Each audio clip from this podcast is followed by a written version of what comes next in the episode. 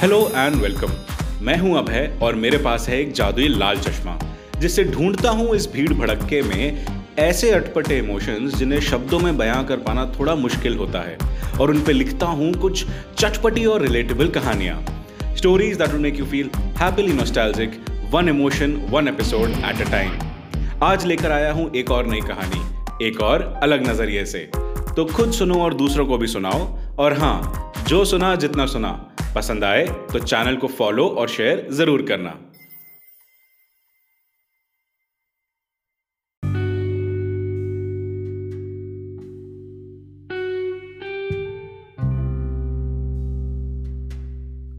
अगर आप 90s की उन मिडिल क्लास फैमिलीज़ में से हैं जिनके घरों में दाना, अनाज, साजो सामान रखने के लिए एक अलग स्टोर रूम हुआ करता था तो आपको पता है कि आपके बचपन में माँ बाप से बदतमीजी या कजन्स के साथ शैतानी का जुर्माना कभी कभार सिर्फ़ डांट और थप्पड़ तक ही सीमित नहीं रहता था।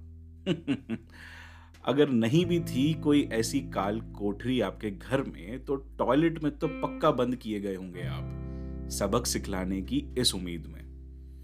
इस इस दफे फिर पहली बार हमें पता चलता है कि अकेले होकर भी हम अक्सर अकेले होते नहीं हैं। साथ होता है हमारा अक्स, डर, दिखावा और छल, जिसे हम अब से बस थोड़ी देर पहले तक दरवाजे की उस पार की दुनिया में एकदम मगन करके रखते थे। फिर तो बस आप समझ ही गए होंगे कि आज की कहानी लॉकडाउन किस इमोशन के बारे में है।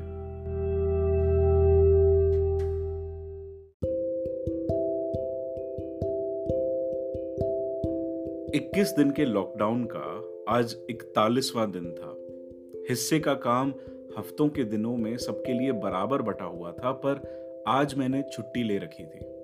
लाइफ में अभी तक ऐसे बड़े ही कम दिन आए थे जब हाथ गंदे नहीं करने पड़े थे, वरना खून और पसीने दोनों से ही बखूबी वाकिफ हैं मेरी हाथ की रेखाएँ। न्यूज़ रिपोर्टर मास्क लगाए लोगों का और सिचुएशन का मुआयना कर रहे थे। बड़ी गाड़ियों से उतरे लोग गरीब की पुकार को अनसुना कर रहे थे तो वहीं पुलिस वाले लाठी और सीटी बजा बजा कर लोगों को दूर खड़े होने की हिदायत दे रहे थे। वहीं वेस्टर्न कमोड पर संडास फरमाने वाले अब देसी झाड़ू और पौछे होड़ने में लगे हुए थे। कोरोना महामारी ने संसार का संतुलन एकदम उल्टा पुल्टा करके रख दिया था। रद्दी खरीदने वाला भी अब घर चलाने के लिए सब्ज़ी, फल और फिनाइल बेच रहा था दुनिया की इस व्यंग पर मजाकिया हस्ती मेरी आँखें फिर अचानक से शर्मसार हो गईं।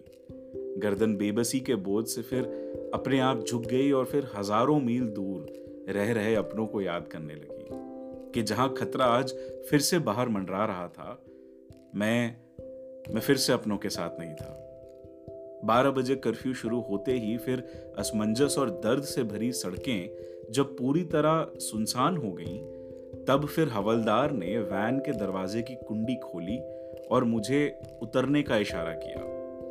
उतरने की छलांग ने सन्नाटे को तोड़ा और धीरे बढ़ते कदमों से सड़क पर घिसती जा रही मेरी सलाखों ने सीन को एकदम फिल्मी बना दिया।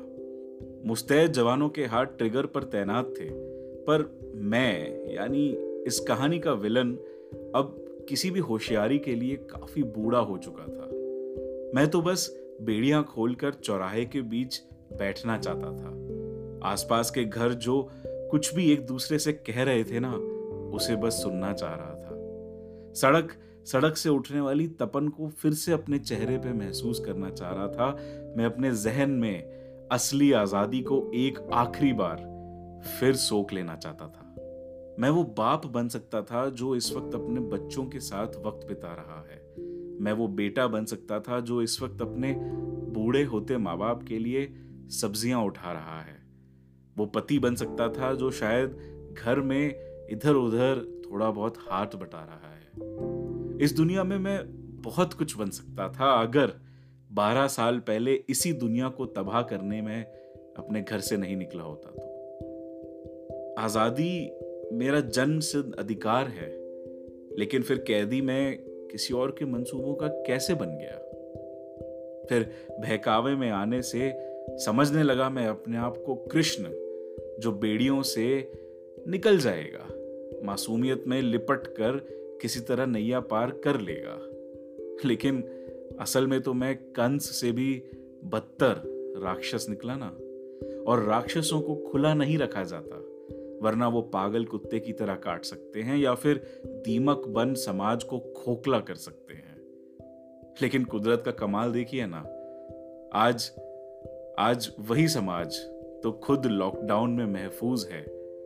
तो जेलर साहब ने भी सोचा कि मेरी आखिरी ख्वाहिश को पूरा किया जा सकता है। इस राक्षस को सजाए मौत के एक दिन पहले कुछ घंटों के लिए उसके लॉकडाउन से आज़ाद रखा जा सकता